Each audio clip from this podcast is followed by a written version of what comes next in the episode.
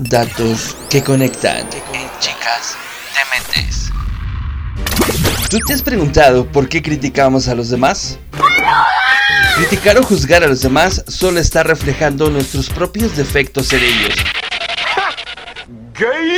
Cada persona se define por sus actos. Las personas que son felices no necesitan atacar a los demás. Es por eso que me despido con este bonito pensamiento.